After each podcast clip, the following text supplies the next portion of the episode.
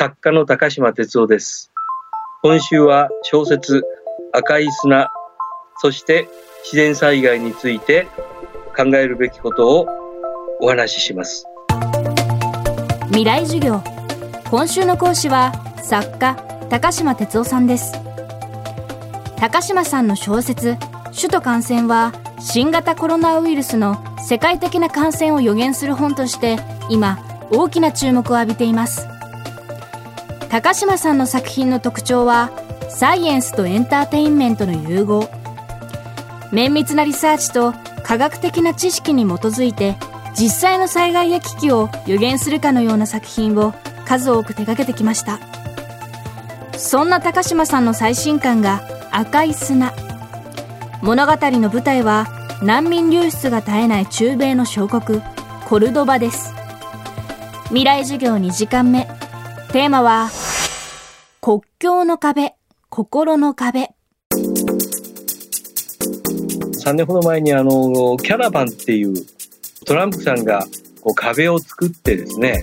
で不法移民を止めようっていうことがあってちょうどその頃中米からですね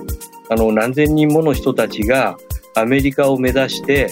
押し寄せてきたっていうのがあったんですよね。で、そのためにトランプさんは壁を作ってそれを阻止しようっていうあのことだったんですけども、それが非常にこう頭に残ってるっていうこととですね、それと大学を出て就職する前に僕アメリカ一周したんですよ。で、その時にエルパソっていうよく西部劇に出てくる街があるんですけども、そこをあのリオグランデ川っていうのが流れてるんですね。で、それがちょうどメキシコとの国境にある川で、で、川のアメリカ側からメキシコ側を見るとですね、こう暇そうなっていうか、元気そうなこうメキシコの人たちがずっとアメリカを見てるんですよ。で、アメリカの友達にあの何してんのって聞いたら、こう不法移民としてアメリカに入るチャンスを狙ってるんだっていう。これがもう何十年も前の話なんですよね。で、それがすごく心に残ってて、で、ここ数年間、あの、コロナが始まる前なんですけども、EU、で、そこに、あの、やはり難民が、あの、シリアとかですね、アフリカから、要するに豊かな国を目指して、こう、押し寄せてきて、で、不幸にして、非常に多くの方が亡くなってるっていう、子供も含めてですね。だから、そういう難民問題、あるいはあの、不法移民問題、そういうものをずっと調べてきたんで、あ、これはちょっと書いとかなきゃダメだっていうので書いたのが、まあ、あの、赤い砂っていう、あの、小説なんです。難民ってことを考えるとですね、あの、要するにあの、自分の国を捨てて、よその国へ行くっていうことですよね。これが本当に彼ら望んでるのかと。日本でも震災が起こると、よくふるさとっていう言葉が出て、ふるさとに帰りたいっていうのをよく聞きますよね。それ以上に、やはりあの難民の方たちっていうのは、自分の祖国を捨てて、で、家族を連れて、もう、まるっきり、こう、知らない。で、かつ、こう、嫌がられてる国へ行かなきゃダメだっていう。それこそ非常に大きな不幸じゃないかっていうふうに思うんですね。だからそれをなんとか阻止するためには、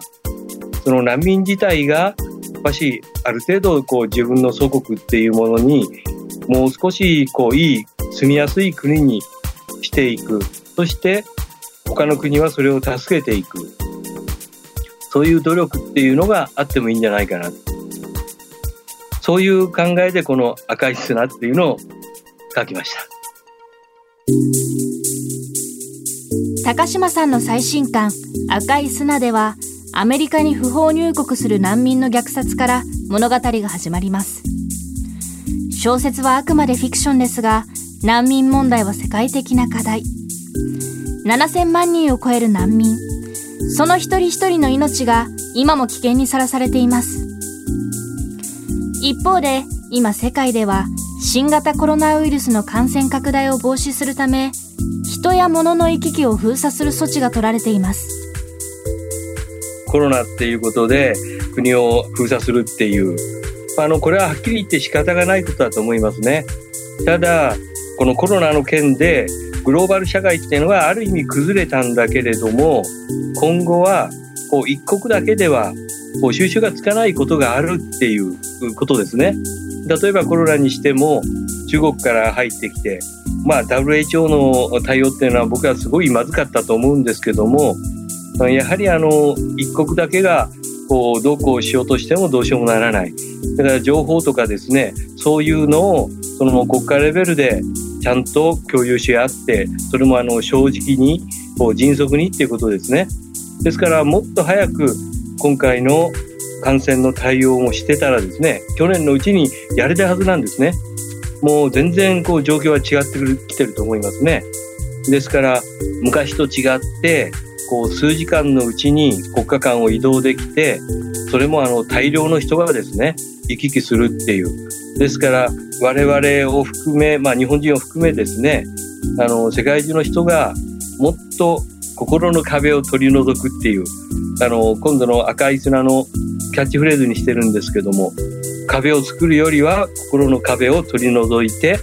こうみんなである意味豊かになりましょうっていうそういう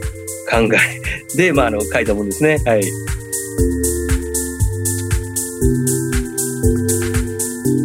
未来授業。今週の講師は作家の高島哲夫さん。